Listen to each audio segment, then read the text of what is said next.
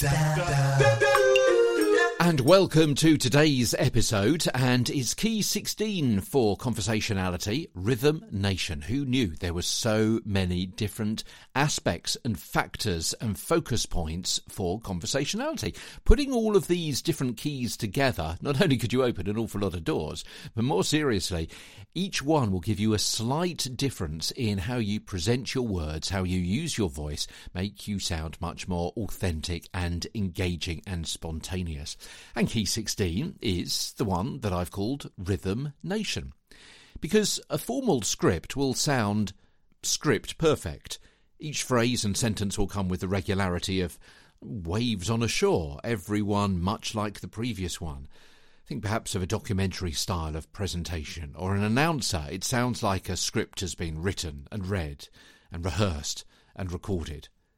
But that's not how we speak in real life. In real life, our utterances have ebb and they have flow. We don't really talk in sentences at all, but a series of phrases of different lengths with rises and falls in pitch and intonation and yes with pauses as we search for the right word and, and, and, and, and stumbles as well as we correct ourselves as though you're discovering the thoughts as they occur to you and you deliver them to somebody else your story will have natural pacing if the thoughts and feelings in your script or story influence how you express them. Listeners should be able to hear different rhythms as the thoughts and feelings unfold. A read read tends to be quite consistent, definite.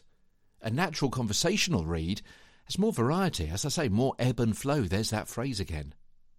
So, what are some of the rhythms? Some words and ideas should come quickly, while others, usually the important words, will take more time, more care, more deliberation. As we search for the word, there's a stumble, a suspension, as there was there.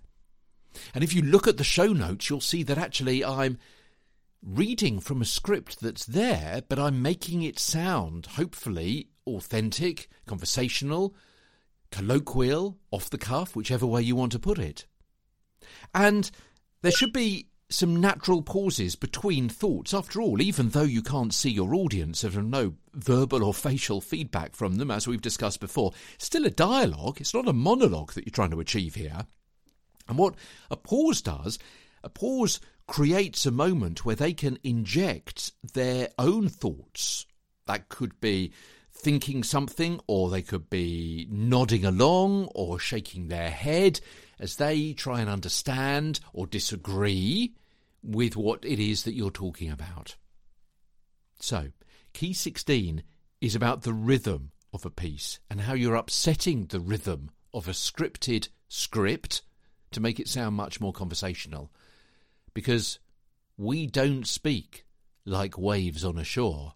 We speak as though the ideas are just coming to us.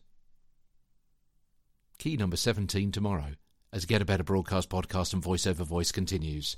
From London, I'm Peter Stewart.